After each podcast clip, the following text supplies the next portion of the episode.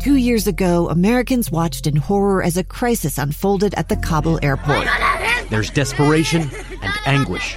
More than 80,000 Afghans have since arrived in America, but this story is still unfolding. I'm Andrea Martin. In my new podcast, Stranger Becomes Neighbor, we'll find out what happens to these new arrivals in our communities. Who would help our newest neighbors? Follow us at kslpodcast.com, Apple Podcasts, or anywhere else you listen. You're listening to Jeff Kaplan's Afternoon News on KSL News Radio, 102.7 FM and 1160 AM. Afternoon, 3.30 at KSL. Jeff Kaplan here. It's 39 in Salt Lake City, KSL's top story. A new twist after a man was shot and killed by Farmington police earlier this week. His mother sued the Farmington Police Department last fall over a traffic stop last April. It's a story you're hearing first from KSL News Radio's Becky Bruce. Diane Allen is representing herself in the case in federal court, claiming as one of the sovereign people of Utah, Farmington laws and rules don't apply to her, and the police, she says, have no right to pull her over for an expired tag. She names the city, the courts, the county attorney, and specific people in the police department, including the man who is now the police chief. The federal government has tried to dismiss the case multiple times, but Allen is continuing to fight those motions in court. We now know how quickly police were told to turn off their body cams after that officer involved shooting. Team coverage continues. Here's KSL News Radio's Amy Kobabe. Audio from police scanners lays out the whole scene. Shots were fired at 3:26 p.m. Chest compressions begin 2 minutes later and 3 minutes after that. The scene you can go ahead and kill your body cam. Davis County does have a policy about turning off body cams after an officer involved shooting, but the language is very specific only once the case has been sent to the county attorney's office, two people assigned to the case could make that call once they're on the scene, or someone from the lead investigative team, which in this case is the Bountiful Police Department, too far away at the time to also be on scene and make that call within five minutes.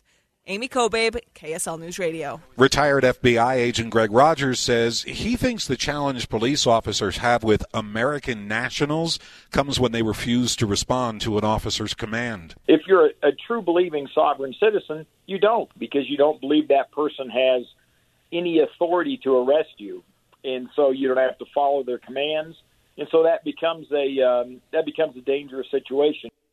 He says that situation often leads to hands on or firearms coming out from an officer. Senate President Stuart Adams says 2023 is going to go down as a record breaking session up here on Capitol Hill, not just because of the number of bills considered and passed by lawmakers. This is a year for education. Uh, phenomenal that we'd be able to actually give education when you add up all the numbers a 13% increase in the WPU, the weighted pupil, pupil unit. He tells Utah's Morning News, with all of the other education earmarks, it's an 18.5% increase for Utah schools and students.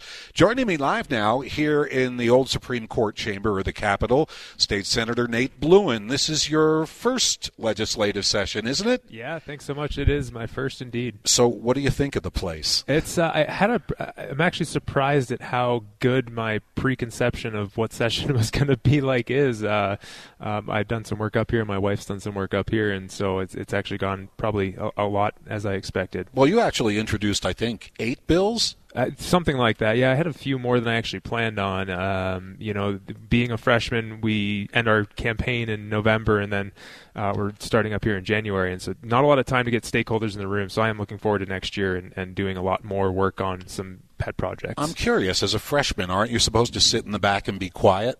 Uh, you know, I I think so. Um, but it's uh, I think we all got to carve out our niche up here, and uh, uh, you know, my, I guess I've I've developed a reputation for getting on social media, so uh, that shouldn't surprise anyone who follows me on Twitter. And you have a reputation for being one of the proponents of saving the Great Salt Lake. Absolutely. Okay, so you uh, introduced one measure, I think, that actually set a goal for the lake, and it was rejected by the legislature. It was, yeah. So that that was, uh, I think that was SJR or SCR six, uh, which yeah didn't pass a few weeks ago. It, it would have set a target elevation of four thousand one hundred and ninety eight feet for the lake, which is a healthy level. It's about eight um, feet higher than where we are, right? Exactly, and and uh, you know I, I, still think it's a good idea. We have set some targets and some other things in some of the legislation we've passed since, so that's that's good, I guess. Do you think the legislature did a good job with the lake this year? Uh, it remains to be seen. You know, we, we've we've talked about a lot of different issues, a lot of a lot of water issues, and uh, there's been my concern is that we've got this great water year. We've got so much snow up there. Um, and I think we're kind of banking on that and making it to the lake. And and I, you know, I'm not an expert on water. I haven't worked on these policies for decades like some of these folks have. And um, so I, hopefully, with their leadership, we're we're at a place where that water is going to make it to the lake. But I'm I'm not convinced yet. I wouldn't say. I think uh, you know the next couple months will be really telling. I thank you for stopping in up here. I know it's extremely busy downstairs, and you have to get back to it. Senator Nate Blouin, uh, Democrat representing Sugar House, right? Indeed. Yeah. Thank you. KSL News time. 335, the war in Ukraine, the focus as the German Chancellor visits the White House.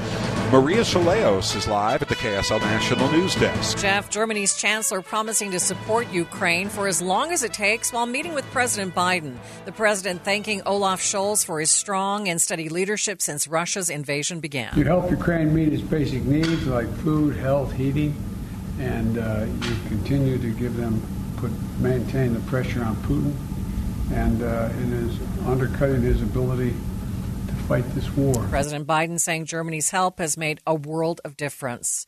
Chants broke out at the CPAC convention today following a speech from Republican presidential candidate Nikki Haley.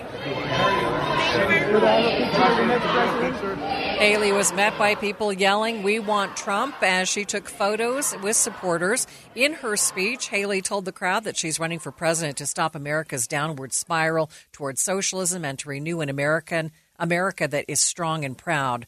The former president speaks to the group tomorrow.